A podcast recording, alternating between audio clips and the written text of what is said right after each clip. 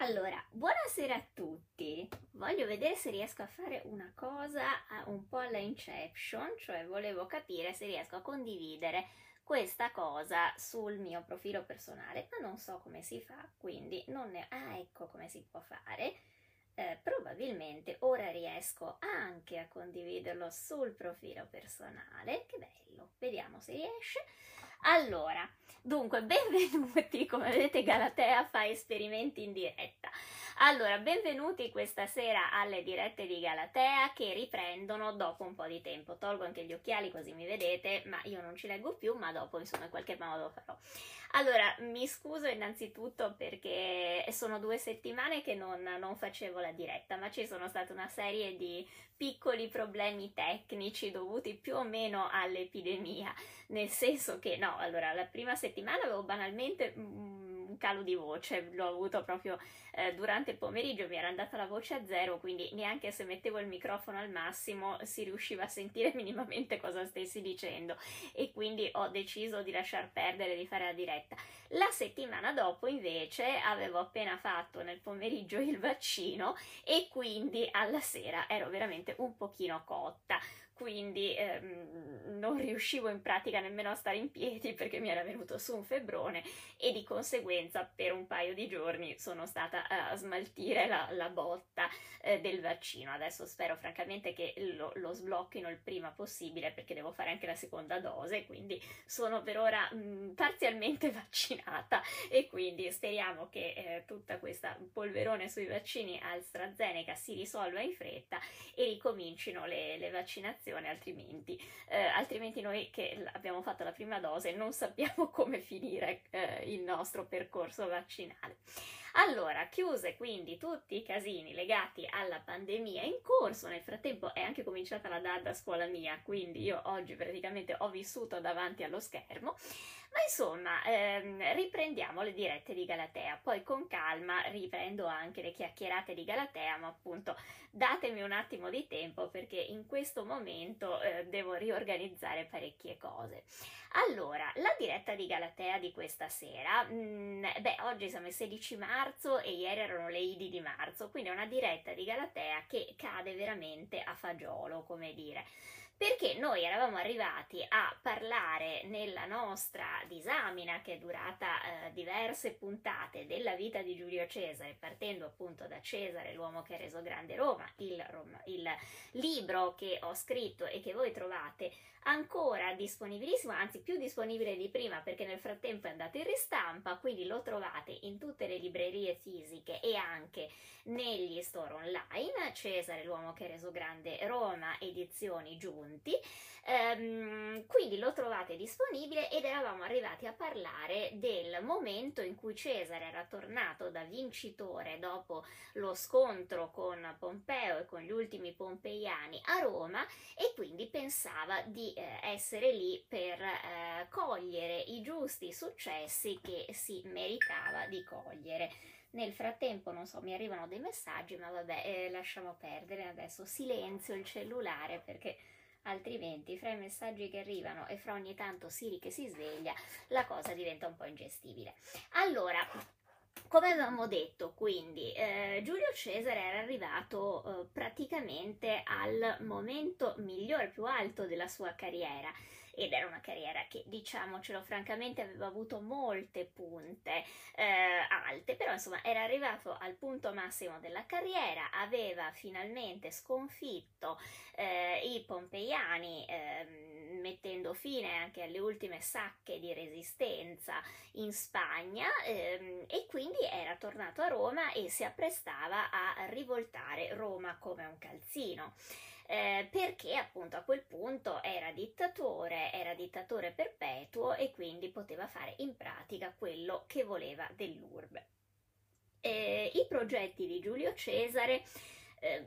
sono stati solo in parte ovviamente realizzati. Eh, nell'urbe l'arrivo di Cesare ha un notevole impatto, lui ehm, fa partire anche una serie di importanti opere pubbliche nella capitale eh, che ehm, stravolgono anche abbastanza un po' il, l'aspetto della Roma dei tempi. Eh, lui aveva sempre avuto una grande passione anche per le costruzioni e per l'architettura, eh, comunque aveva già fatto realizzare parte del foro, Giu- del foro Giulio e in ogni caso continua, poi mette mano anche allo smaltimento delle acque pubbliche, quindi insomma eh, si tratta di una serie di interventi abbastanza importanti anche dal punto di vista urbanistico ed architettonico e poi mette mano alla riforma del calendario, per esempio, perché ovviamente mh, si era accorto che i calcoli eh, sui quali era basato l'antico calendario romano erano leggermente sballati, non di tantissimo, ma di quel tanto che bastava perché nel corso dei secoli si fosse accumulato un notevole ritardo. Quindi deve rimettere ordine appunto al calendario e eh, riformerà il calendario giuliano che poi rimarrà in uso praticamente fino al um, al 400, al, all'epoca dell'umanesimo e del Rinascimento. Ehm, tra l'altro Cesare aveva sempre avuto una serie di interessi ehm, scientifici molto, interess- molto, molto marcati, lo avevamo già visto quando era stato in Britannia, dove aveva anche seguito un po' su- il suo animo da geografo e quindi insomma che si metta anche ad affrontare problemi come quello del calendario non è strano ma soprattutto, eh, diciamo così, ehm, l'ultimo periodo di Cesare è legato alla pianificazione di una campagna contro i parti, contro i parti che come abbiamo visto erano già stati attaccati da Crasso con esiti disastrosi e in qualche modo Cesare si capisce che vuole eh, organizzare una grande campagna contro i parti un po' per ehm, per vendicare appunto l'amico Crasso che era morto a Carre, ma anche per affrontare un grande problema che resterà aperto per tutta la storia poi dell'impero romano, cioè quello del confine appunto con la Partia perché appunto parti persiani saranno eh, un po' le due spine nel fianco dell'impero eh, per secoli e secoli e quindi probabilmente Cesare intendeva fare una grande campagna militare dopo aver trionfato sull'Occidente spostarsi ad Oriente e quindi in qualche modo eh, eguagliare se non superare quello che era il suo mito che era Alessandro Magno. Eh, a Roma la situazione com'è? Beh, apparentemente la situazione a Roma è la migliore possibile perché Giulio Cesare ehm, ha vinto tutto. Non ha in realtà oramai più nessuno eh, che gli faccia una vera e propria opposizione.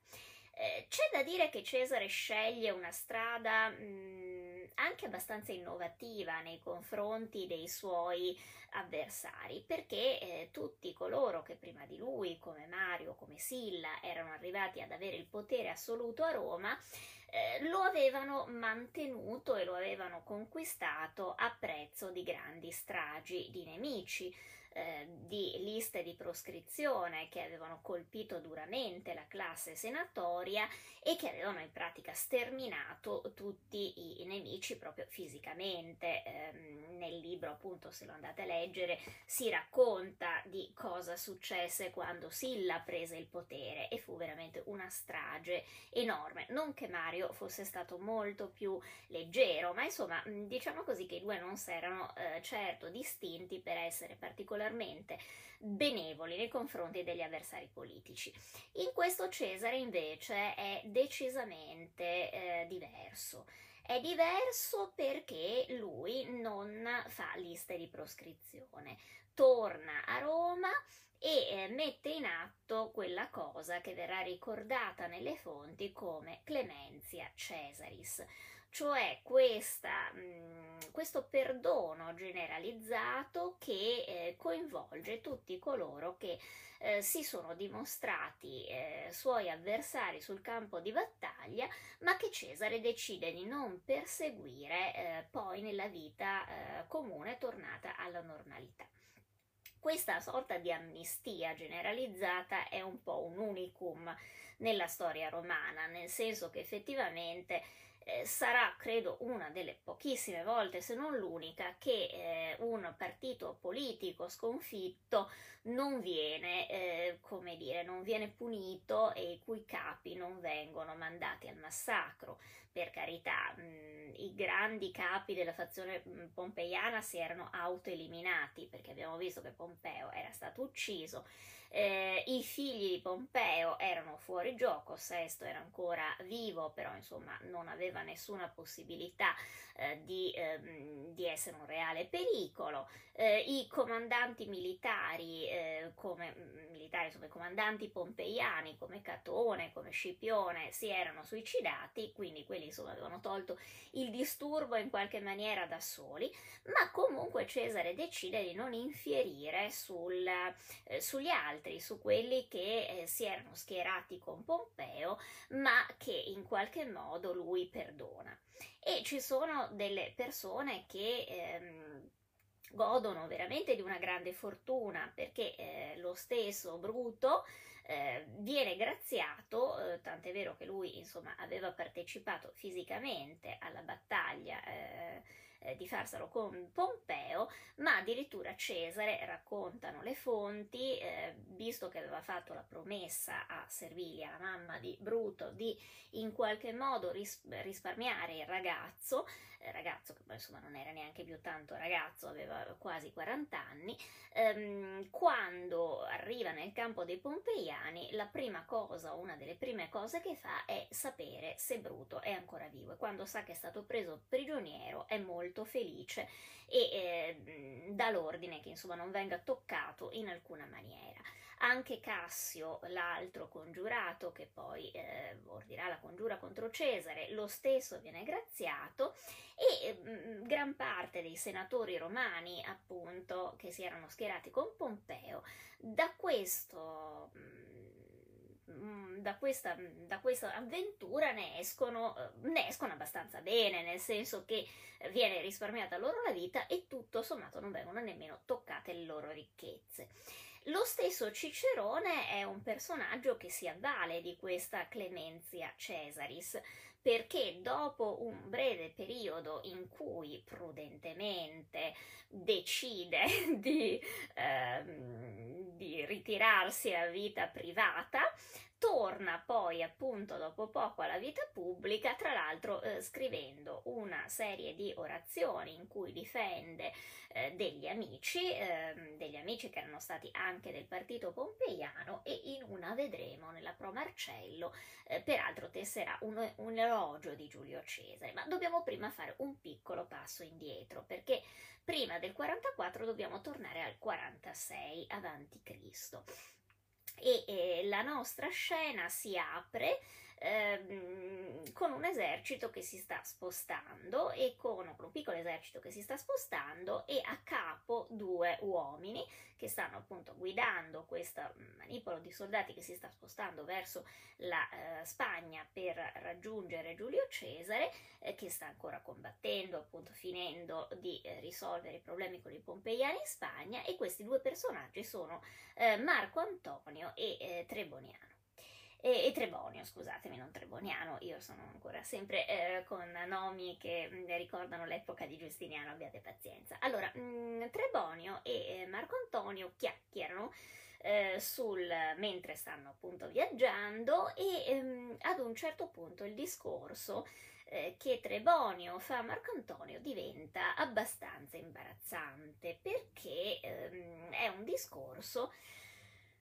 eh, che lascia presagire che ci sia all'interno del gruppo dei cesariani, cioè sia Trebonio sia Car- Marco Antonio fanno parte del gruppo di, ehm, di, collaboratori più stretti di Cesare. Marco Antonio era il cugino di Giulio Cesare, gli era stato vicino in Gallia, è quello che gli ha dato una mano non indifferente a far scoppiare il, eh, il, caos nel momento in cui Giulio Cesare passa il Rubicone, perché lui era, eh, Marcantonio era tribuno della plebe e appunto fugge da Roma accusando i senatori di aver cercato di ucciderlo e quindi poi si presenta con dei falsi lividi davanti ai soldati e convince anche i più renitenti a seguire Cesare nell'avventura contro il Rubicone, quindi fino a questo momento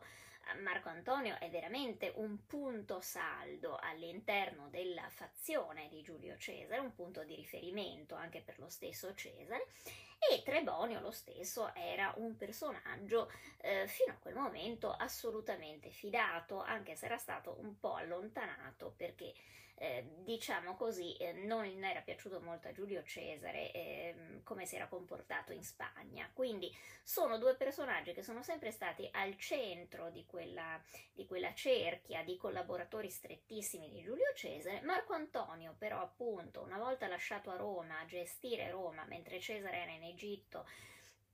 si era forse lasciato andare a qualche eccesso di troppo che forse lo stesso Cesare non aveva particolarmente apprezzato perché sappiamo che Cesare era un uomo che amava molto la moderazione, quindi alcune tirate fuori, alcune eh, prese di posizione di Antonio non gli erano particolarmente piaciute e Treboniano appunto anche lui ehm, la sua condotta in Spagna non era stata eh, particolarmente non fedele ma mh, mm, non particolarmente furba nel senso che alcune sue, ehm, suoi modi di fare probabilmente avevano indisposto gli spagnoli. Quindi si tratta di due personaggi che in quel momento sono sempre al centro, vicini a Cesare, al centro di quella cerchia di stretti collaboratori che lo segue, però stanno forse entrando in un leggero cono d'ombra. E quello che ci dicono delle fo- fonti di questa conversazione è che Trebonio eh, fa degli accenni a eh, Marco Antonio che lasciano capire che forse a Roma qualcuno sta organizzando una congiura per fare fuori Cesare stesso. Marcantonio fa finta a, qual- a quanto pare di non capire.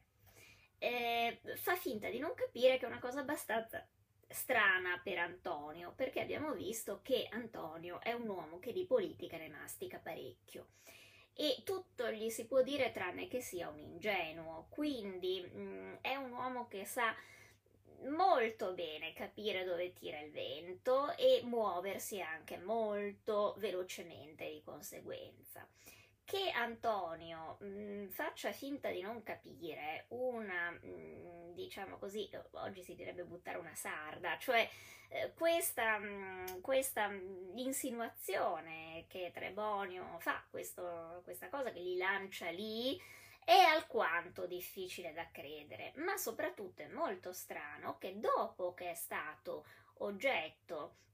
di una confidenza, di un avance, di, una,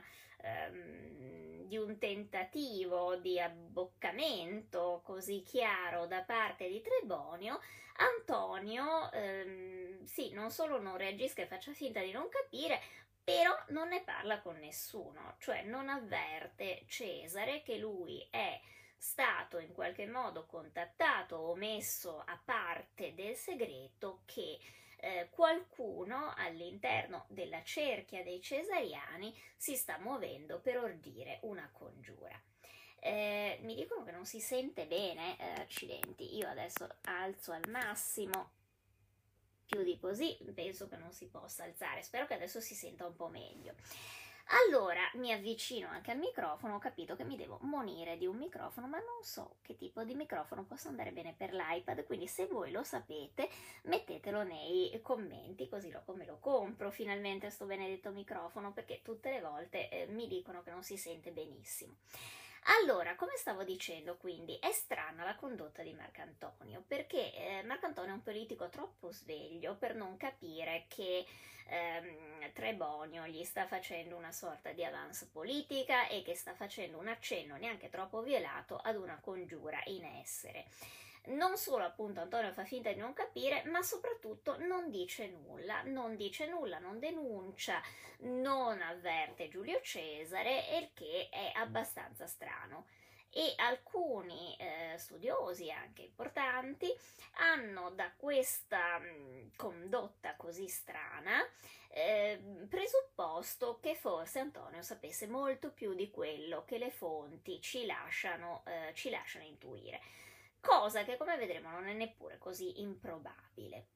Eh, andiamo avanti. Dunque, nel 46 c'è già qualcosa che si muove alle spalle di Giulio Cesare. Lui forse non è consapevole, mm, ma dentro alla sua cerchia di più stretti collaboratori evidentemente c'è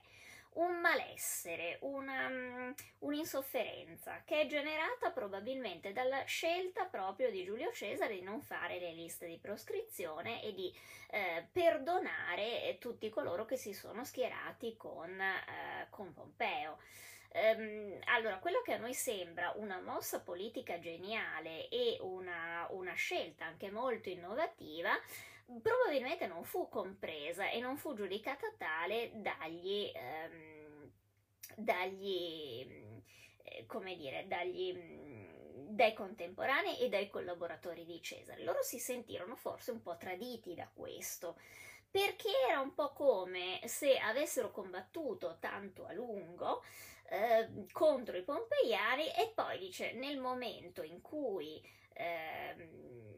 in cui, diciamo così, finalmente hanno vinto, dice ma come? Dovremmo essere in questo momento l'asso piglia tutto e invece ci ritroviamo tra i piedi sti qua che fino al giorno prima sono stati i nostri nemici. Umanamente si può capire che ci sia una certa una certa insofferenza verso questa scelta cesariana. In fondo è un po' come dire il figlio al prodigo, eh, cioè che torna a casa e viene trattato benissimo, e l'altro povero figliolo eh, giustamente dice: Ma porca miseria, io che sono stato fedele fino a, eh, da sempre, e in realtà non vengo, non vengo invece premiato come di dovere. Quindi umanamente si può capire che questa scelta di Cesare fosse per molti dei suoi stessi collaboratori abbastanza indigesta e incomprensibile.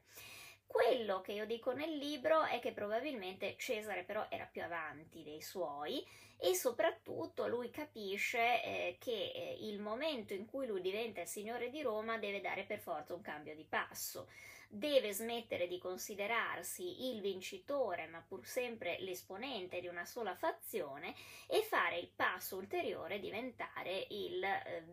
il, il punto di riferimento per tutti.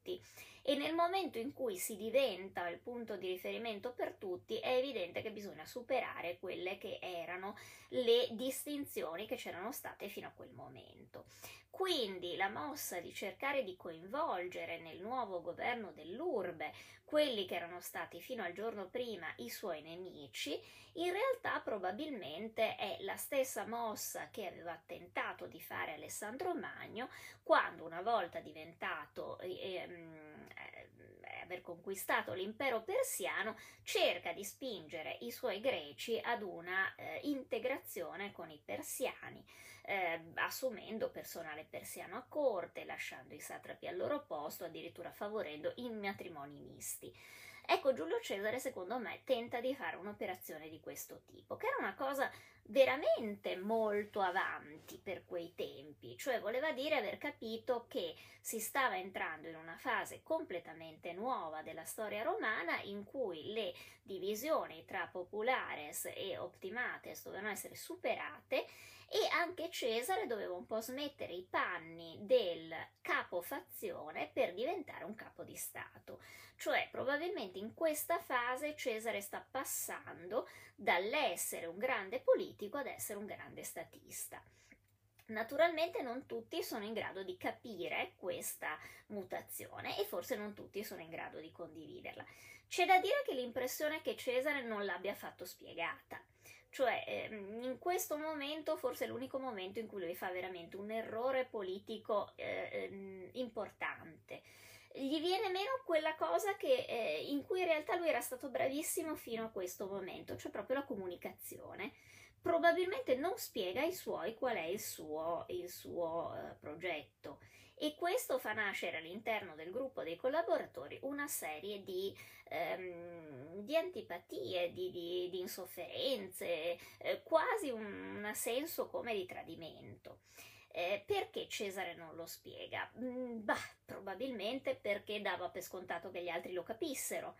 Ehm, e cosa non bisogna mai dare per scontato che gli altri ti capiscano, perché non sempre questo accade. Forse perché ha cambiato ruolo e, non dimentichiamo che lui adesso è il dittatore, forse sente che non ha più bisogno, eh, fa l'errore di pensare che a questo punto lo seguiranno ehm, perché lui è il dittatore, perché lui dà gli ordini, quindi forse non si sente più nella necessità di dover motivare le sue scelte politiche. Eh, e questo è un fatale errore perché invece è sempre un bene spiegare dove si sta andando. Eh, forse perché ehm, sopravvaluta quello che è il suo fascino personale. Cesare è un uomo che è sempre riuscito a far fare a tutti quello che voleva lui semplicemente chiedendolo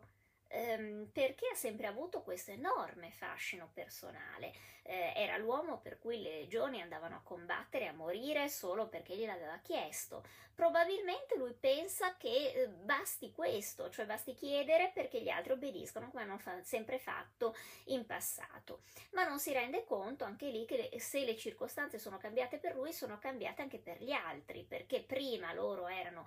un, il, il, suo supporto e lui era il capo della loro fazione, adesso loro si sentono invece arridati, si sentono come lui un po' i padroni di Roma e quindi vorrebbero essere trattati in maniera diversa. Probabilmente è questo gigantesco errore di valutazione ehm, che all'inizio sembra, sembra molto trascurabile, ma che in realtà innescherà una sorta di effetto domino che poi porterà Cesare a perdere non solo il potere, ma soprattutto la vita. Eh, diciamo così che paradossalmente, mentre Antonio tace e quindi mh, nasconde a Cesare che probabilmente si sta organizzando alle sue spalle una congiura,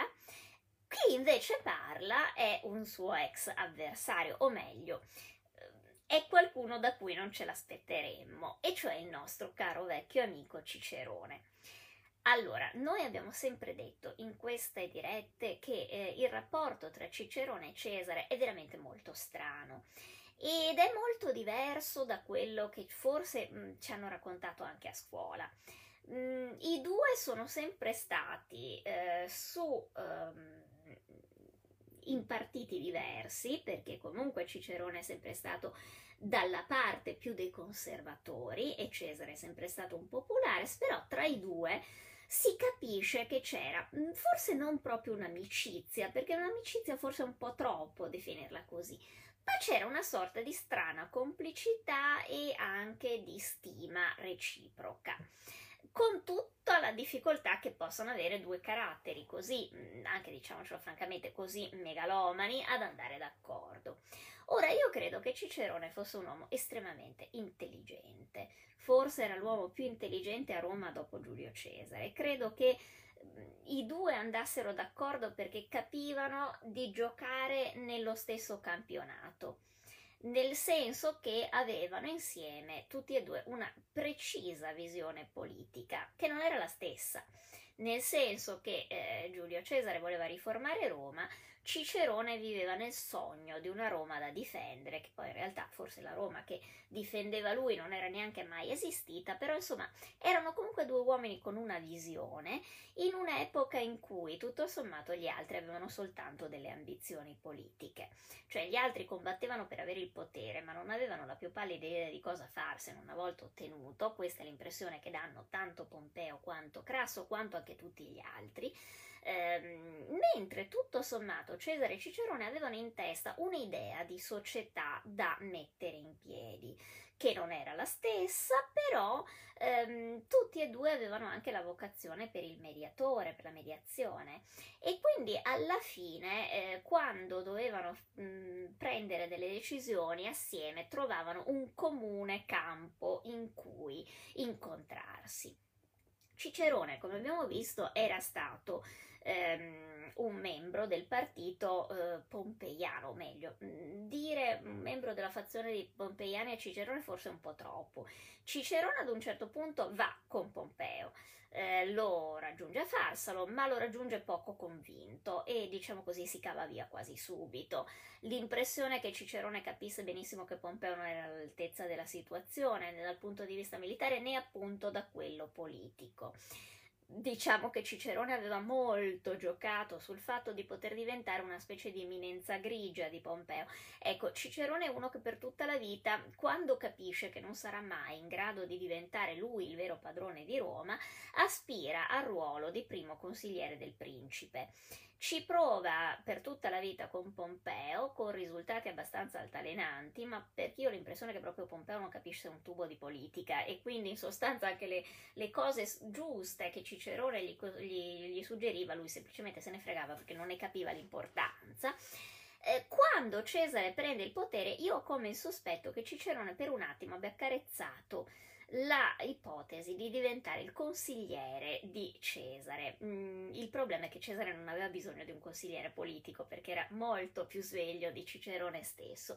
Però ecco, mm, quando nel 44 torna sulla scena politica, è evidente che lui a questo punto ha deciso che Cesare è il male minore per Roma, non è certo il personaggio che avrebbe appoggiato, ma diciamo così gli sembra una buona buona soluzione di compromesso e quindi si schiera, diciamo così, verso, eh, verso il partito cesariano.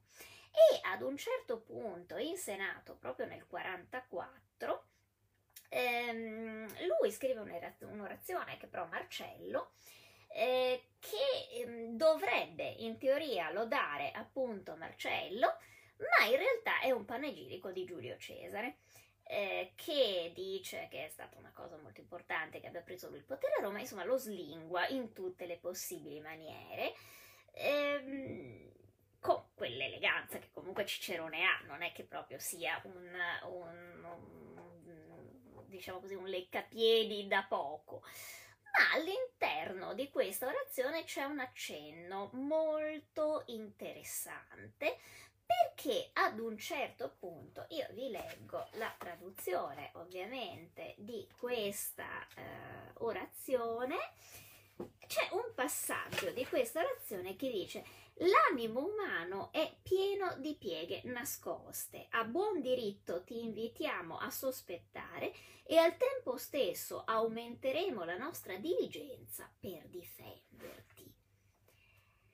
allora, mh, mm, questo non è l'unico accenno in quell'orazione, ci sono altri, anche altri due punti in cui Cicerone dice proprio esplicitamente a Cesare di guardarsi le spalle, ma di guardarsi le spalle da qualcuno che è del suo partito. Ora, mh, mm, Cicerone non è un uomo che parla e usa le parole a caso, perché ha passato una vita a costruire costruire la propria carriera sulle parole. Insomma, Cicerone è Cicerone, eh, non dice le cose per caso. Eh, quando accenna qualcosa vuol dire che ha ben chiaro qual è il messaggio che ti deve far arrivare e se lo dice mh, mm, tre volte nella stessa orazione mh, mm, si ha l'impressione di capire che insomma c'è qualcosa diciamo c'è una certa urgenza di far arrivare questo, questo, mm, questo messaggio a Giulio Cesare. Ma soprattutto è interessante perché appunto è la, l'avvertimento che viene da un ex nemico, quindi da un ex nemico, perlomeno da un ex avversario, quindi insomma il quale gli sta dicendo guarda stai attento perché fra le tue file c'è chi ti vuole fare la pelle Ora Cicerone, ripeto, non solo è un uomo che usa le parole assolutamente eh, in maniera perfetta e quindi se dice una cosa vuol dire che ci ha pensato per giorni e giorni e non è che le improvvisa e in genere non parla a, a, a buffo. Ma soprattutto, diciamo così, le usa in un momento davanti al Senato in una situazione anche abbastanza formale, quindi non è una frase buttata lì, non è un pettegolezzo, è una orazione tenuta davanti ai patres coscritti, quindi insomma in un posto dove si sa peraltro che vengono anche registrate le eh, stenografate, le, eh, le orazioni, quindi insomma poi lui l'ha scritta perché poi non l'abbiamo scritta, quindi evidentemente ci teneva anche che questa cosa rimanesse. E poi soprattutto, ripeto, è un avvertimento ben chiaro reiterato. Cicerone è oltre che un, un bravo oratore, un bravissimo avvocato e un bravissimo magistrato, verrebbe da dire oggi. Non dimentichiamo che è stato quello che è riuscito a ricostruire l'organigramma della, della congiura di Catilina. Quindi, quando si tratta di investigare, Cicerone è bravo, eh, sa esattamente dove prendere le notizie, ha una eh, rete di informatori che lo tengono aggiornati sugli amici, sui nemici, è un grandissimo pettegolo, eh. Eh, le sue lettere sono piene di pettegolezzi di retroscena, eh, quindi insomma lui aveva delle ottime fonti. Se dice questa cosa in Senato, la reitera e la dice proprio papale papale a Giulio Cesare, è evidente che c'era qualcosa di abbastanza solido che lo spingesse a dire una cosa del genere. E quindi, insomma, unita la notizia di Antonio, eh, si comincia a delineare uno scenario in cui evidentemente a Roma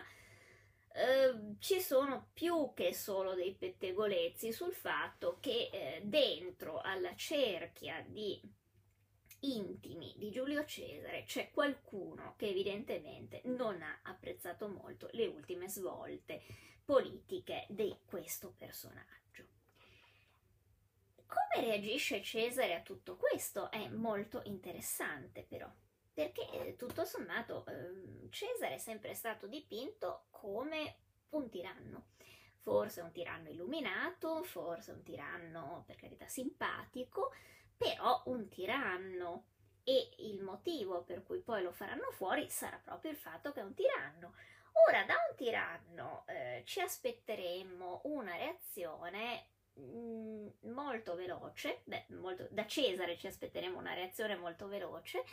e ci aspetteremo anche una reazione molto violenta, perché eh, insomma in tutti i regimi dittatoriali, e il Novecento in questo ci lascia decine e decine di esempi, basta anche il minimo sospetto perché partano le purghe di regime. Quindi dopo una denuncia così precisa, anche se non circostanziata, ma molto precisa da parte di Cicerone, eh, ci aspetteremo una, una, reazione da parte di Cesare violenta e velocissima, una, una serie di arresti, perlomeno degli interrogatori, e comunque un reimpasto all'interno di questo gruppo di persone che erano state vicine a lui e che evidentemente però erano sospettate di non essere più così fedeli. Invece c'è nulla, cioè Cesare non reagisce apparentemente, non fa nulla, non prende la minima iniziativa, non ci sono interrogatori, non ci sono processi, non ci sono arresti, veramente non ci sono neanche richieste di chiarimento, cioè Cicerone fa le sue accuse per quanto velate e queste cadono nel vuoto. Il che è molto strano, è molto strano perché non si capisce ehm, come mai un uomo che era sempre stato così mh, mm, sveglio dal punto di vista politico e anche così capace di capire velocemente dove tirava l'aria, perché tutto sommato è stato questo che l'ha mantenuto in vita per gran parte della sua esistenza, improvvisamente sembri quasi cieco e sordo. E cieco e sordo di fronte a delle cose che gli vengono quasi dette in faccia, perché insomma io non penso che Cicerone si sia limitato a dire queste parole solo in pubblico, se le dice in pubblico probabilmente gliele aveva anche in qualche modo fatte avere in privato prima, perché non credo che Cicerone avrebbe rischiato di lanciare una bomba del genere in Senato senza prima aver cercato di avvertire Cesare eh, in maniera più soft anche perché Cicerone era un uomo molto prudente, quindi penso che si sia comunque imparato schi- il sedere in questo caso, ecco, prima di fare un'uscita pubblica di questa pesantezza. Ma Cesare mm, non reagisce, non abbiamo notizie di nulla e non abbiamo notizie di nulla perché non ci fu, nel senso che una qualsiasi altra, eh,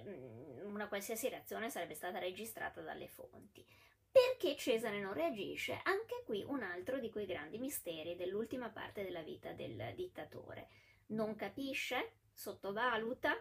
Probabilmente sì. Eh, sottovaluta il pericolo, sopravvaluta il suo fascino,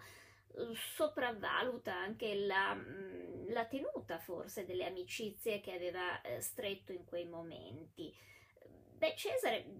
un po' questa cosa di fidarsi un po' troppo alle volte di quelli che gli stavano ehm, che gli stavano attorno ce l'aveva, non dimentichiamo che insomma anche mh, mm, la defezione di Labieno l'aveva lasciato piuttosto spiazzato. Quindi in qualche modo lui, mh, mm, Cesare dà l'impressione di essere un uomo che nonostante fosse molto intelligente, nonostante fosse molto spregiudicato e nonostante fosse un grandissimo figlio di buona donna, lasciamocelo dire,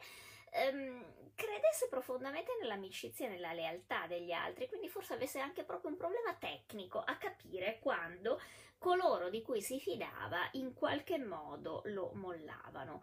E ehm, io credo che sia stato un impasto di tutte queste cose. Fatto sta che Cesare non reagisce e quindi i congiurati in qualche modo si sentono anche autorizzati ad andare avanti perché probabilmente leggono questa come una forma di debolezza da parte sua eh, o di distrazione e mh, mm, avrebbero avuto ragione perché effettivamente sembra molto distratto. Il successivo passo è appunto eh, capire chi c'è dietro questa congiura e soprattutto capire cosa si muove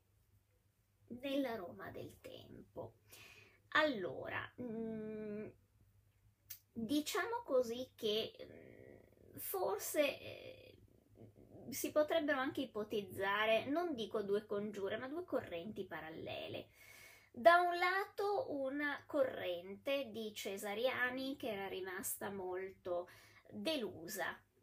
dal comportamento di Cesare nel momento in cui prende il potere, perché loro si aspettavano di diventare padroni di Roma, invece si sentono, mm, si sentono non completamente, non completamente ripagati, ecco. Dall'altra, probabilmente c'è dall'altra parte invece eh, una corrente di pompeiani che Cesare non l'aveva mai potuto digerire prima e figuriamoci adesso. Eh, non riesco a capire, io confesso, ma neanche probabilmente gli altri storici che hanno cercato di ricostruire questo, se queste due correnti si saldano o se sono, come dire, due rette parallele che eh, agiscono nella stessa direzione ma in qualche modo non si toccano direttamente. Eh, fatto sta che tutto quanto poi porta alla situazione. Allora, sicuramente abbiamo un momento in cui Cesare non sa spiegare ai suoi bene che cosa sta ha in testa. Uh, dall'altro lato un momento in cui c'è anche una leggera uh, svisamento tra Cesare e la plebe perché mh, anche la plebe di Roma comincia ad avere qualche sbandamento in quel grande amore che aveva sempre provato verso Cesare. Dall'altro abbiamo appunto eh, questo partito di ex pompeiani che in qualche modo si riorganizza e si riorganizza essendo venuti a mancare in sostanza i grandi capi del, del partito mm, attorno ai giovani i giovani che sono sicuramente Cassio e che a un certo punto diventa anche Bruto. Su Bruto c'è una pressione psicologica notevolissima, dunque Bruto era il diretto, unico rimasto erede vero di Catone perché ne aveva sposato la figlia Porzia. Ehm, personaggio, diciamo così, ehm, abbastanza instabile dal punto di vista forse anche eh, proprio mentale, perché diciamo la ragazza non era proprio un personaggio molto tranquillo, era stata la moglie di Bibulo, vi ricordate il povero Bibulo, quello che povero Cristo eh, ogni volta che arrivava ad una carica pubblica la doveva spartire con Giulio Cesare, ci faceva sempre la figura dell'idiota. E ehm, diciamo così, dopo che Bibulo era morto, lei si era sposata con Marco Giunio Bruto. Ehm, su Bruto c'era una grandissima pressione perché appunto lui è genero di Catone. Ehm, tra l'altro viene fuori da una famiglia di grande mh, mm, tradizione populares, perché i Bruti erano sempre stati di, di, tradizione populares, ma soprattutto era il discendente di Bruto eh, che aveva eh, scacciato i re. E quindi, mh, mm, diciamo così, eh, nella sua famiglia il fatto che la storia della famiglia dei Bruti fosse legata a doppio filo quella della, dif- della difesa e dell'instaurazione della difesa della Repubblica era proprio un caposaldo. Su Bruto la pressione è veramente eh, pesante, anche dal punto di vista propagandistico, cioè questo povero disgraziato che diciamo così non aveva una vita particolarmente semplice perché era stato un pompeiano anche se suo padre era stato ucciso da Pompeo. La mamma era stata l'amante di Giulio Cesare per una vita. Lui, insomma, aveva vissuto sempre con questo fantasma di Cesare dietro le spalle, perché anche se i due non si erano mai sposati, erano stati amanti per una ventina d'anni e praticamente Bruto era cresciuto eh, in casa, in una casa in cui Cesare arrivava a qualsiasi ora del giorno e soprattutto della notte. Ehm, quindi insomma era una figura un po' ingombrante Giulio Cesare nella vita di Bruto e adesso si trova ad essere perseguitato da una serie di scherzi che in realtà sono degli scherzi, diciamo così, che sono dei, delle maniere per esercitare una pressione politica su di lui. Il poveretto si trova, per esempio, che statue di, sulle statue di Bruto che sono disseminate per tutta l'urbe, anche vicino a casa sua, eh, vengono lasciati dei bigliettini tipo, con su scritto ah fossi ancora in vita Bruto eh, ma quello che mh, mm, oggi porta il tuo nome non è degno di te. Insomma tutta una serie di allusioni piuttosto pesanti al fatto che l'antenato aveva scacciato i re e lui invece eh, sia soggetta a stare sotto al gioco di Giulio Cesare quindi diciamo non era proprio il massimo per un ragazzo che già doveva avere parecchi problemi suoi ad accettare questa figura di Cesare, insomma. Mm, eh, sicuramente il matrimonio con, eh, con, Porzia, la figlia di Marco Porcio Catone, non aiuta la faccenda. Porzia è una ragazza ehm, diciamo un po' instabile dal punto di vista mm, caratteriale è sempre stata una donna molto dominatrice, nel senso che si è sempre imposta sui suoi mariti, anche il povero Bibulo era un po' costretto a fare quello che voleva lei, è una fanatica, è una fanatica stoica, è una donna che rimpiange di essere nata donna perché non ha potuto partecipare alle battaglie in prima, in prima persona, quindi figuriamoci come può vivere eh, questo marito brutto che invece in questo momento è decisamente un po' spento, brutto, un po' spento per tutta la sua vita, ma specialmente in questo momento, e che ha accettato in pratica l'arrivo di Giulio Cesare senza fare più nulla. Quindi diciamo così la pressione sia familiare sia politica su questo ragazzo è indubbiamente forte.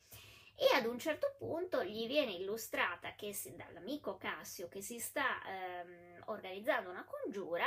e lui non capiamo quanto in maniera entusiasta aderisce, comunque dice che è della partita. La moglie subodora qualcosa e lo costringe con una scenata, ma anche piuttosto granguignola, nel senso che si ferisce con una lametta una, ad una gamba, tagliandosi probabilmente una, una, um, facendosi venire fuori molto sangue e um, lo costringe quindi con questa, con questa attacco di autolesionismo a raccontare il fatto che lui comunque si sta muovendo per eh, organizzare questa congiura. A quel punto Porte ci sono con te, ovviamente, eccetera. Quindi lo conferma in questa decisione di far parte di una congiura che vuole far fuori Cesare. Dall'altra parte, ehm, se questo è quello che si muove nel campo dei populares, nel campo dei, eh, dei eh, scusatemi, nel campo degli optimates, nel campo dei populares le, fa, la faccenda non è molto tranquilla.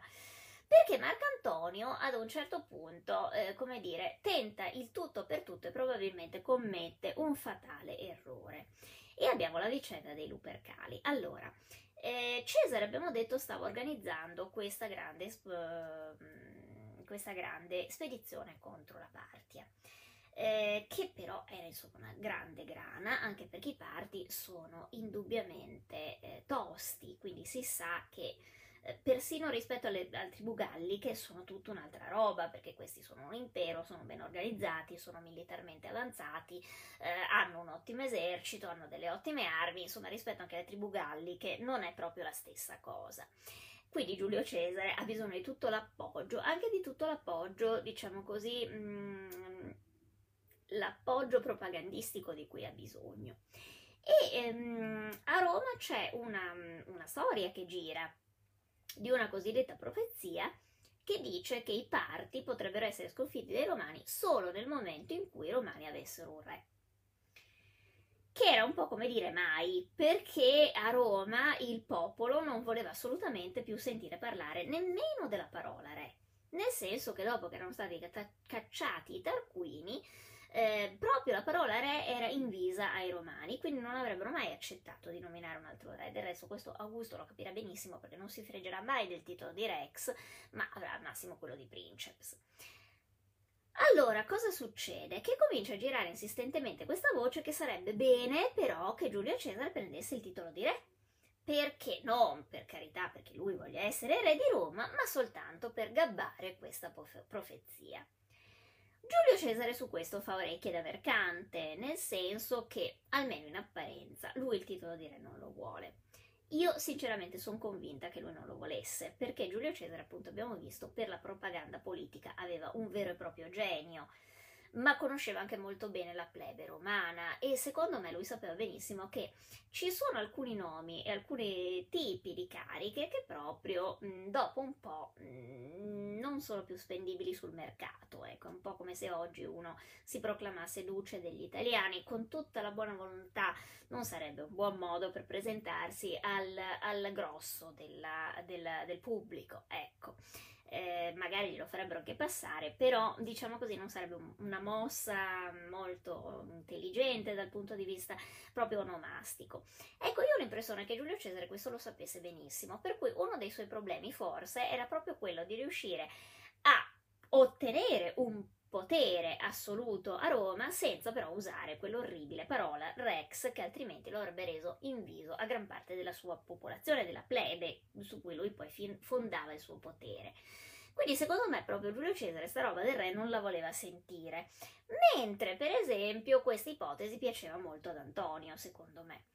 E, e, e, questo potrebbe essere anche sul lungo periodo, perché poi vediamo che in fondo Antonio aveva una visione politica diversa da quella di Cesare ed era una visione politica più vicina ad una monarchia ellenistica e i re ellenistici avevano il titolo di Rex,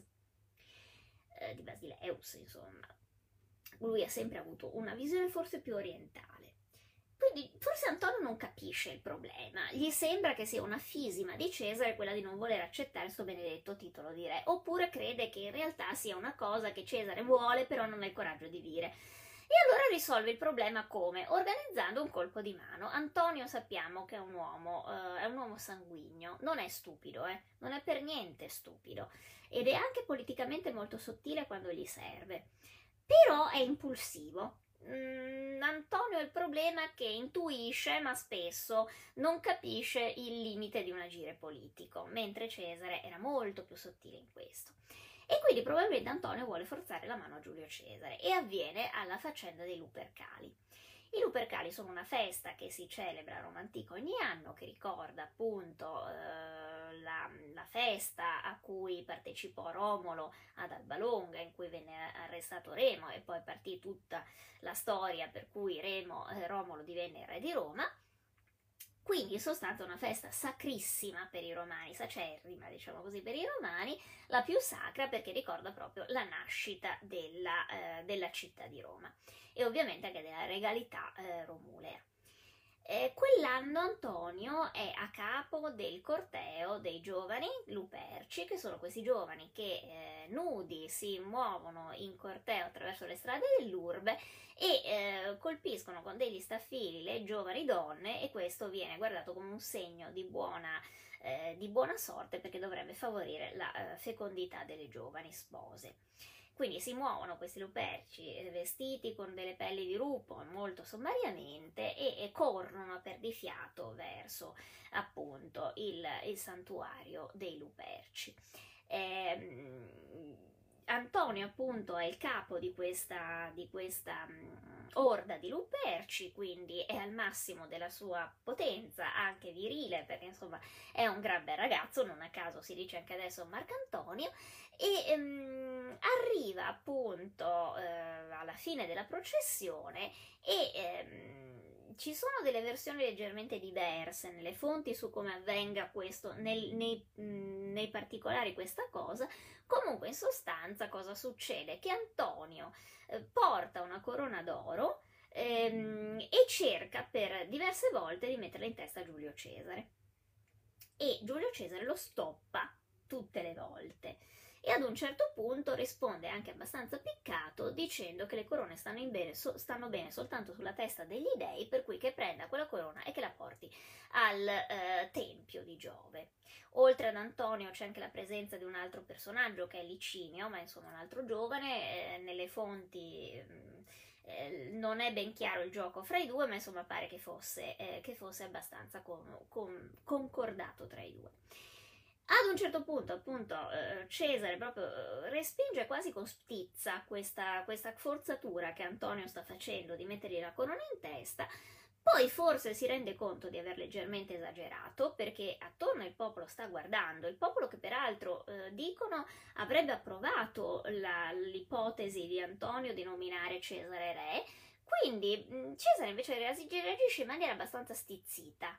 Ehm, non si capisce bene perché, non si capisce se è stizzito perché è un'idea estemporanea di Antonio che lui non ha approvato e diciamo che Cesare aveva un po', era un free control, cioè era un po' eh, maniaco del controllo da questo punto di vista, soprattutto per quello che riguardavano le decisioni di propaganda politica, quindi che Antonio abbia fatto questa mossa da solo deve averlo particolarmente indisposto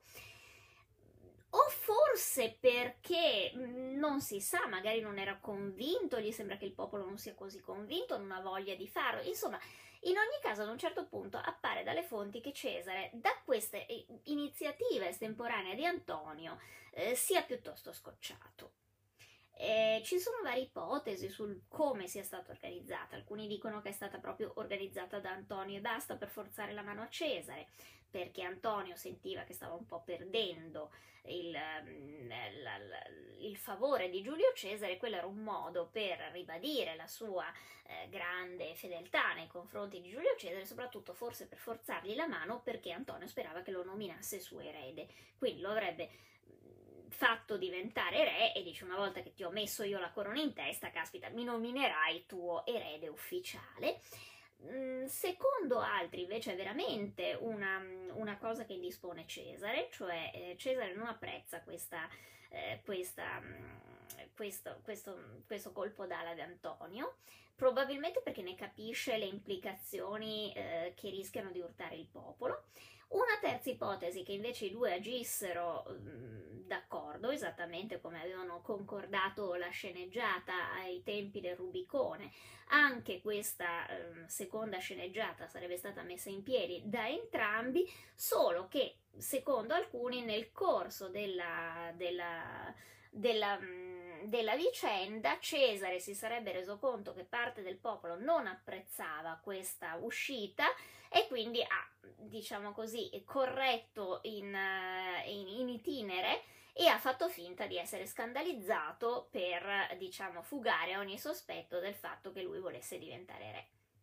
Come sia andata la faccenda, fatto sta che dalle fonti appare chiaro che alla fine di questa cerimonia, di questo tentativo di incoronazione abbastanza maldestro, Cesare è molto scocciato. È molto scocciato eh, però per salvare le apparenze non vuole evidentemente far eh, emergere eh, che c'è una rottura, evidentemente una, una scocciatura, una rottura fra lui ed Antonio, per cui abbraccia Antonio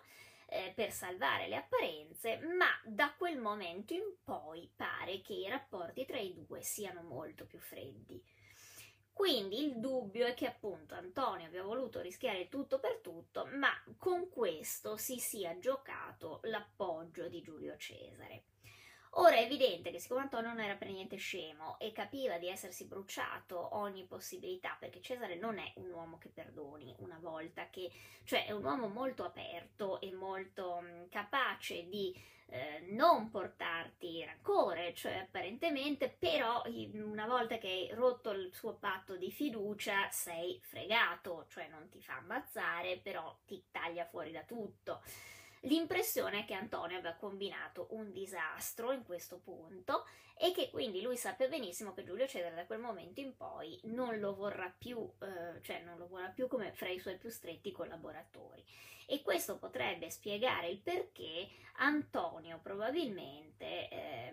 diventerà in qualche modo, potrebbe essere passato dalla parte dei congiurati, non attivamente, però se non altro potrebbe aver deciso di non avvertire Cesare di quello che veramente bolliva in, eh, in, pentola, perché tanto sapeva che oramai aveva perso ogni possibilità di essere nominato erede di Giulio Cesare.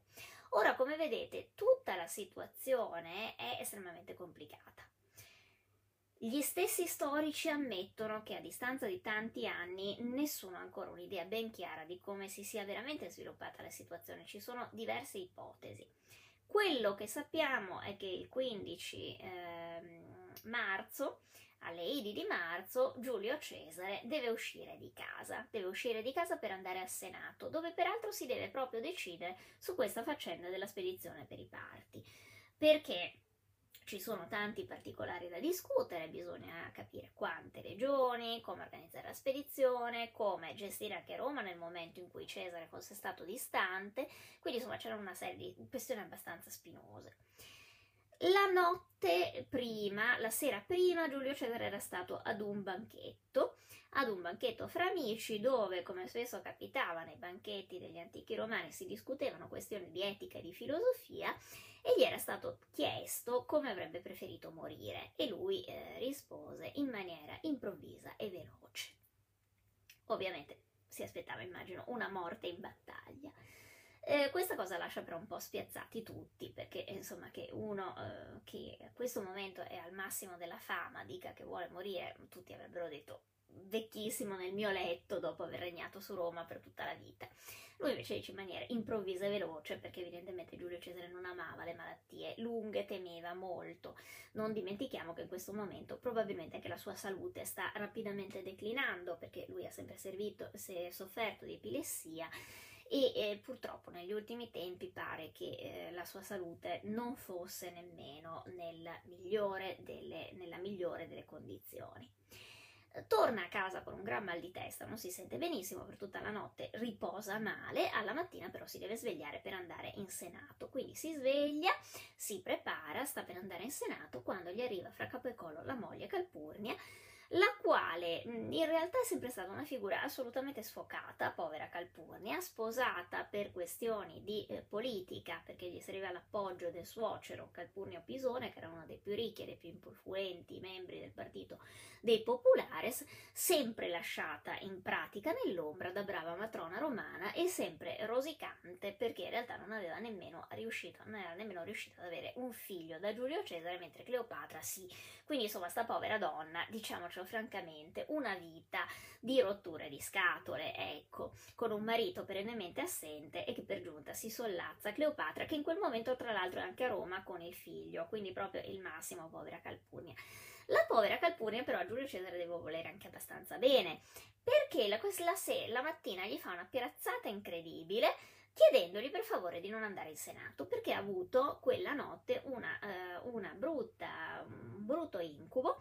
in cui ha visto il marito morirgli fra le braccia, morirle fra le braccia coperto di sangue. Onestamente anche sto, sto, sto, sto, incubo di Calpurni è molto strano, va bene che era una donna che non aveva nessuna, diciamo così, ehm, reale contatto con la politica romana. Calpurnia proprio eh, sparirà dopo la morte di Giulio Cesare e non se ne avranno più notizie. Proprio sembra che fosse una donna totalmente disinteressata eh, di politica, cosa che è abbastanza strano perché invece tutte le altre matrone romane, come abbiamo visto, ne facevano parecchia di politica. Lei no. Però mm, cioè, questo incubo è molto strano, si ha l'impressione quasi che avesse sentito qualcosa anche lei, abbia, Freud direbbe eh, rielaborato in maniera inconscia quelle informazioni che probabilmente lei poteva aver sentito perché, ripeto, il padre e Giulio Cesare erano immersi nella politica fino al collo, quindi insomma forse anche Calpurnia aveva, aveva orecchiato qualche pericolo. Insomma, fatto sta che l'unica volta nella vita che Calpurnia chiede un favore a Giulio Cesare e Giulio Cesare quasi è d'accordo con lei, nel senso che in fondo è una donna che gli è sempre stata vicina, gli chiede soltanto questo favore e quindi lui sta per dire va bene, ok, non, già non mi sento tanto bene perché aveva mal di testa, aveva un po' di nausea, non stava benissimo, quindi dice vabbè ok, resto a casa per oggi. Ehm, la qualcosa cosa manda però in tilt ovviamente i congiurati, perché loro invece stanno aspettando Giulio Cesare per fargli la festa in Senato. E a questo punto entra in azione un personaggio che è Decimo Bruto, che noi conosciamo perché era quel giovane ufficiale che aveva aiutato Cesare a costruire la flotta che poi aveva con... vinto contro i Veneti. Eh, Decimo Bruto è un lontano parente, lontanissimo parente dell'altro Bruto, ma soprattutto era figlio dell'amante di Catilina e quindi grazie anche alle campagne cesariane era riuscito a riportare un po' in luce questa famiglia che era rimasta molto colpita invece dal tracollo di Catilina. Eh, Decimo Bruto quindi è uno dei personaggi di cui Cesare si fida perché è sempre stato un suo collaboratore strettissimo e decide di tradirlo perché lo va a prendere a casa e lo convince ad andare in Senato. Eh, lungo il cammino poi c'è la storia dell'indovino che cerca di mh, mm, arrivare a Cesare, gli dà un biglietto in cui lo avverte che lo stanno per eh, uccidere, ma Cesare ha troppa roba da fare per cui prende questo biglietto, non lo legge e lo lascia dentro, alla, lo dà al segretario quindi non lo leggerà. Arrivano in Senato e qui c'è Antonio che aspetta Giulio Cesare. Ehm, gli si fa avanti, gli viene accanto, lo accompagna fino dentro al Senato e qui succede un'altra cosa di quelle abbastanza strane, perché Antonio in genere accompagnava Cesare e gli rimaneva accanto, ma quella mattina, fatalità, ehm, uno dei congiurati gli attacca bottone e Antonio fa quello che non fa mai, cioè... Ehm, segue questo congiurato e parla con lui. Anche questa è una di quelle cose che restano abbastanza strane perché alcuni storici hanno voluto vedere in questo allontanamento di Antonio un sintomo di complicità, cioè che lui sapesse benissimo che Cesare sarebbe stato attaccato e quindi si toglie con la scusa di ascoltare quest'altro che gli sta presentando una supplica. Fatto sta che Cesare continua ad andare avanti, ad un certo punto però mentre procede si vede attorno un sacco di gente che gli viene troppo vicina e uno dei congiurati casca, gli comincia a menare una, eh, una mm, stoccata al collo, una coltellata al collo. Cesare è un uomo d'azione, per cui probabilmente senza neanche riflettere, con i riflessi che sono tipici del militare abituato a, mm, a stare sui campi di battaglia, da battaglia all'inizio, nel senso che eh, riesce comunque a tirarsi la toga addosso, a evitare i colpi peggiori e ad un certo punto soccombe, secondo la tradizione, proprio soltanto quando vede che fra i congiurati c'è, Deci, c'è appunto Bruto che si avvicina e gli tira una coltellata e a quel punto cade ehm, dice la famosa frase che nessuno sa se poi ha detto veramente anche tu bruto figlio mio e su quel figlio mio eh, si sono spesi ehm, decine di, di, litri di inchiostro perché appunto eh, si sono tutti chiesti se era un modo per eh,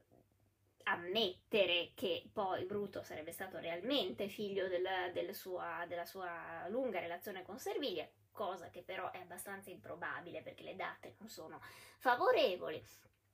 Anche qui eh, i filologi si scannano se l'abbia detto in latino, se l'abbia detto in greco, che cosa esattamente abbia detto, perché non è facilissimo capire eh, il tu quoque, eh, kai su teknon, eccetera eh, in greco, in latino, se c'era un doppio senso, se voleva dire qualcos'altro, eh, se è stata mal capita quello che stava dicendo, ma insomma cade c- dicendo queste celebri parole e va a morire in pratica ai piedi della statua di Pompeo, eh, perché all'interno della curia c'era appunto una statua del suo eh, avversario. Anche questo è interessante che Giulio Cesare, diventato eh, dittatore, non abbia mai pensato di far rimuovere questa statua del suo principale, ehm, del suo principale contendente. In ogni caso muore piedi di questa statua, muore cercando peraltro di evitare che la co- toga gli cada male, perché pur sempre Giulio Cesare, quindi eh, cerca di evitare di cadere in maniera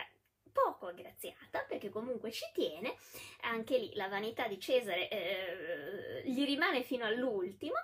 E, ehm, e, nel Senato scoppia il più gran parapiglia perché in realtà nessuno si aspettava una cosa del genere ehm, i congiurati, ehm, c'è un tal parapiglia che improvvisamente i congiurati quasi si trovano vuoti, con il Senato vuoto, per cui c'è eh, Bruto che aveva preparato un gran discorso. In realtà si trova a farlo degli scranni vuoti perché sono tutti scappati e non hanno capito più nulla. E per, eh, nella, nell'urbe eh, scoppia il panico perché anche il popolo a Roma non sa bene come reagire. Mm, le fonti dicono appunto che il popolo rimase trabortito e qui gli storici si dividono nell'interpretazione di questo, uh, di questo tramortimento. Alcuni dicono che appunto perché nessuno si aspettava di, che Giulio Cesare venisse fatto fuori e quindi questo è abbastanza comprensibile. Altri vedono nel fatto che però il popolo non reagisce subito ehm, un'idea che forse non erano poi così, eh, così ehm, oramai favorevoli a Giulio Cesare, cioè c'è un attimo in cui forse pensano anche di schierarsi per i cesaricidi. Fatto sta che i tre giorni successivi sono tre giorni di massimo caos a Roma. Eh, I congiurati mh, mm, capiscono che non hanno avuto tutto il successo che si aspettavano, però anche dalla parte cesariana mh, mm, non si sa bene che pesci pigliare. Per fortuna che c'è Antonio. Eh, da un lato c'è Lepido che eh, mette in sicurezza l'urbe perché è l'unico che ha le legioni, quindi eh, mette in ordine in città, dall'altro Antonio fa l'unica cosa che può fare, cioè va a casa di Calpurnia e convince il suocero di Cesare Pilosone a consegnargli il testamento di Giulio Cesare eh, perché vuole organizzare i funerali di Cesare, vuole leggere le ultime volontà di Cesare in pubblico. È una grande mossa propagandistica di Antonio perché sa benissimo che con questa mossa si riprenderà eh, praticamente il favore del popolo. Infatti il funerale che organizza, che Antonio organizza per Giulio Cesare è veramente un grande colpo di propaganda. Abbiamo visto che Antonio era veramente sveglio quando si trattava di essere populista. Ehm,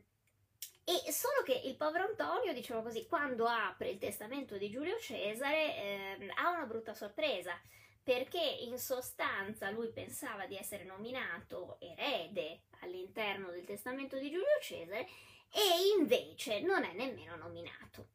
Giulio Cesare ha nominato suoi eredi due oscuri nipoti che non avranno mai un cavolo di eh, potere a Roma e che sono i figli della sua sorella, di sua sorella, sono i nipoti, e invece quello che lui ha adottato come suo figlio adottivo è il giovane Marco Ottavio, che è un suo lontano pronipote, ehm, che aveva conosciuto perché lo aveva raggiunto appunto in Spagna all'epoca, all'epoca delle ultime battaglie con i pompeiani, ma che è un ragazzino di 18 anni che sostanzialmente a Roma nessuno conosce perché è sempre vissuto in campagna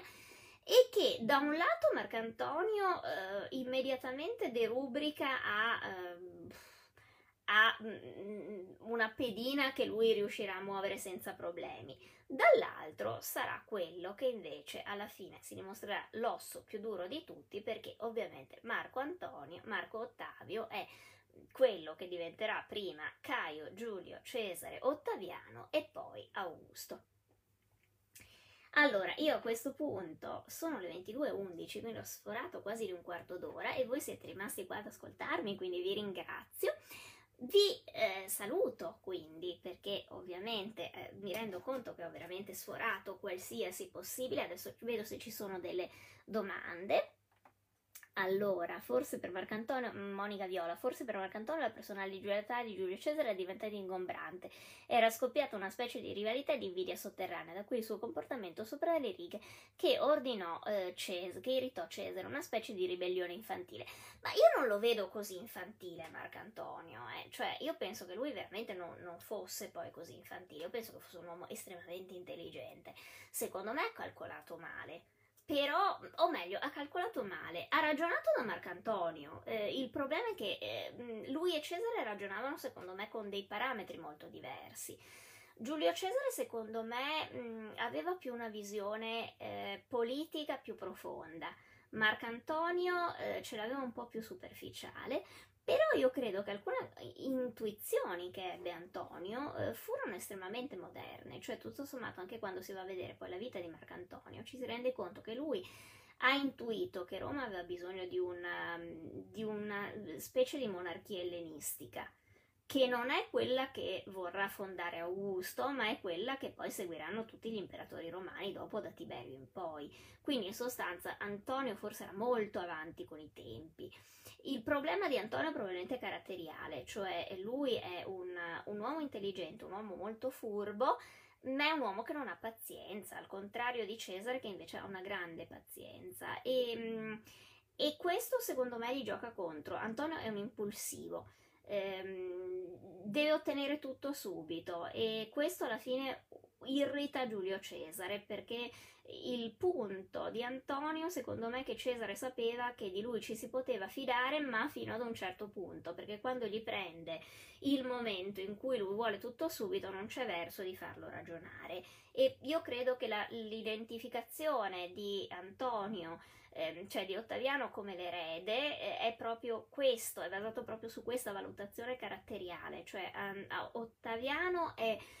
più vicino dal punto di vista mentale a Giulio Cesare, anche se ha tutt'altro carattere, è un uomo che riesce a costruire un impero. Antonio meno, perché Antonio è comunque un uomo che alla fine segue i suoi istinti e il suo istinto, che alle volte in politica è ottimo e gli fa fare delle intuizioni geniali, ma purtroppo non è, eh, non è stabile, cioè è molto, è molto più banderuola delle circostanze, Antonio, ha un forte limite caratteriale che secondo me Cesare aveva intuito. Eh, mi sembra che non ci siano altre domande. Io ringrazio tutti quelli che mi fanno i complimenti, tra l'altro, ovviamente siete molto molto carini, molto molto gentili. Eh, però mi sembra che non ci siano altre particolari eh, domande. Aspetta, c'era Federico De Simone, concordo anche io, le successive donazioni di Alessandria fanno intendere che si era allontanato troppo dalla mentalità romana dei Mos Marionus. Sì, stiamo parlando di Antonio. Sì, oramai Antonio lavora, eh, ragionava come un re ellenistico, eh, da quel punto di vista era più avanti di tutti, eh, però certo che ehm, in quel momento a Roma non era spendibile.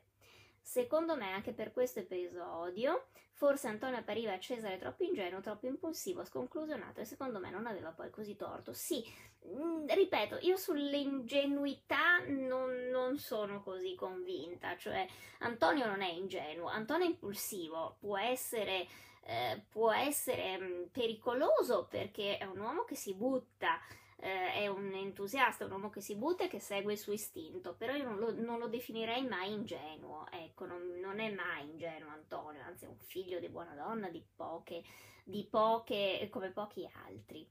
Allora, è vero che nel suo testamento Cesare lasciava metà del patrimonio al popolo romano? Sì, gli lasciò anche gli orti, eh, gli lasciò eh, una notevole quantità di denaro e, eh, e fu per questo tra l'altro amatissimo dal popolo. Ehm, allora, io vi saluto a questo punto perché credo di aver risposto a tutti. Vi saluto, vi ricordo che lo devo vendere, per cui fate conoscere Cesare agli amici, se è piaciuto a voi regalatelo oppure consigliate ai vostri amici di comprarlo. Tanto adesso è uscita anche la nuova ristampa, quindi bisogna esaurire anche quella ragazzi, datevi da fa.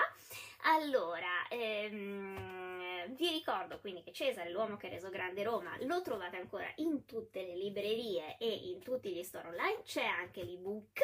quindi non avete scuse, sia in digitale che in cartaceo, c'è in tutti i formati. Per l'audiolibro prima o dopo ci organizzeremo. Ehm, io vi saluto e vi rimando alla prossima settimana. Non ho idea di che cosa parleremo, ma in ogni caso ci sarà la diretta di Galatea e poi con calma organizzerò di nuovo anche le chiacchierate di Galatea. Vi saluto, vi baciotto e vi ringrazio per essere stati con me e per avermi supportato così a lungo. Eh, ciao a tutti e ci vediamo prossimamente anche su Instagram. Ciao ciao ciao!